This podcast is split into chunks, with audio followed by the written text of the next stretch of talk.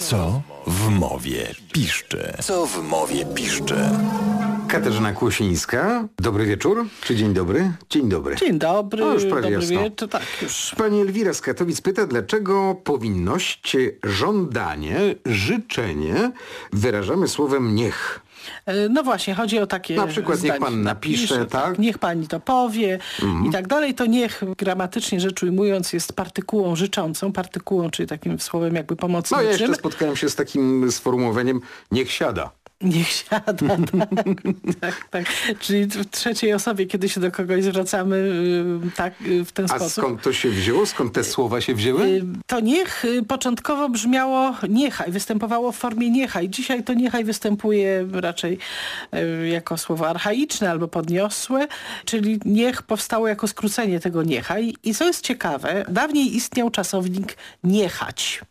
Dzisiaj mówimy zaniechać czegoś, czyli coś, czegoś nie zrobić, nie chcieć czegoś zrobić, nie móc czegoś zrobić. Co znaczył A ten to- czasownik? właśnie, Brak a- czynności? Y, Tak, niechać znaczyło tyle, co nie, nie robić czegoś, nie zajmować się czymś i też co jest bardzo ważne i co dla tych naszych rozważań jest istotne. y, Na przykład niechaj znaczyło tak jakby nie czyń czegoś. Na przykład niechaj, niechaj złe czynić, czyli na przykład nie rób tego, prawda? Nie rób nic złego.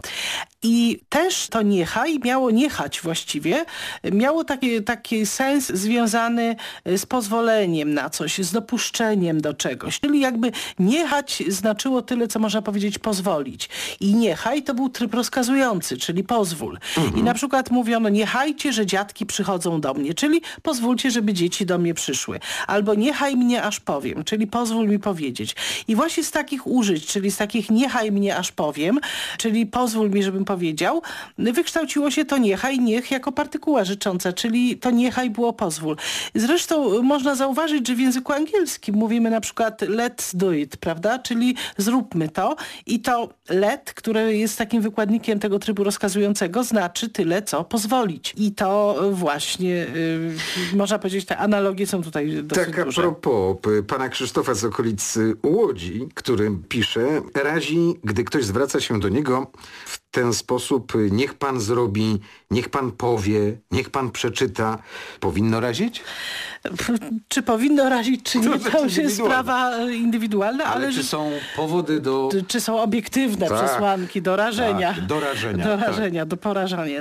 Otóż takie zdania, jak niech pan to zrobi, niech pan powie, oczywiście to nie, jest, nie są błędne z gramatycznego punktu widzenia, ponieważ do wyrażenia jakiegoś życzenia czy rozkazu wręcz używamy w trzeciej osobie tego niech, ale na pewno to jest mało grzeczne. Mhm. E, inaczej mówiąc, grzeczniejsze byłoby proszę zrobić, proszę powiedzieć i, i tak dalej, prawda? A nie niech pan zrobi. No pan... ale na przykład używając niech w takim zdaniu, niech ona ci to powie. To jest to, wydaje się, poprawne No tak, bo to jest do... do i w miarę, i w miarę grzeczne. I w miarę grzeczne, dlatego że to nie, nie odnosi się do osoby, do której mówimy, tylko do o jakiejś tam innej osobie, prawda? Ja mogę do pana redaktora powiedzieć, proszę powiedzieć, ale Mhm. niech y, tam koleżanka powie panu coś tam i coś tam, prawda? I to Niech słuchacze usłyszą od pana. Słuchacze usłyszą. E, Pani Agnieszka prosi o przypomnienie właściwego akcentu słowa oznaczającego miejsce, w którym wypożycza się książki. Pan redaktor tak celowo powiedział, żeby nie użyć tego słowa, żeby Hmm. Pewnie. się nie narazić. A dlaczego? Ja mam się wykoprytnąć, proszę bardzo. Otóż jeszcze nie wiemy, nie no, wszyscy wiemy o jakie słowo chodzi, ale wyraz ten wywodzi się z greki, w którym ma akcent na przedostatnią Tak. sylabę i dlatego wzorcowa, czyli taka najbardziej zalecana wymowa to jest biblioteka, ale również, no można powiedzieć, nie jest błędna wymowa biblioteka na zasadzie skojarzeń z tymi za- wyrazami na eka, ika i tak dalej, ale na pewno nie biblioteka.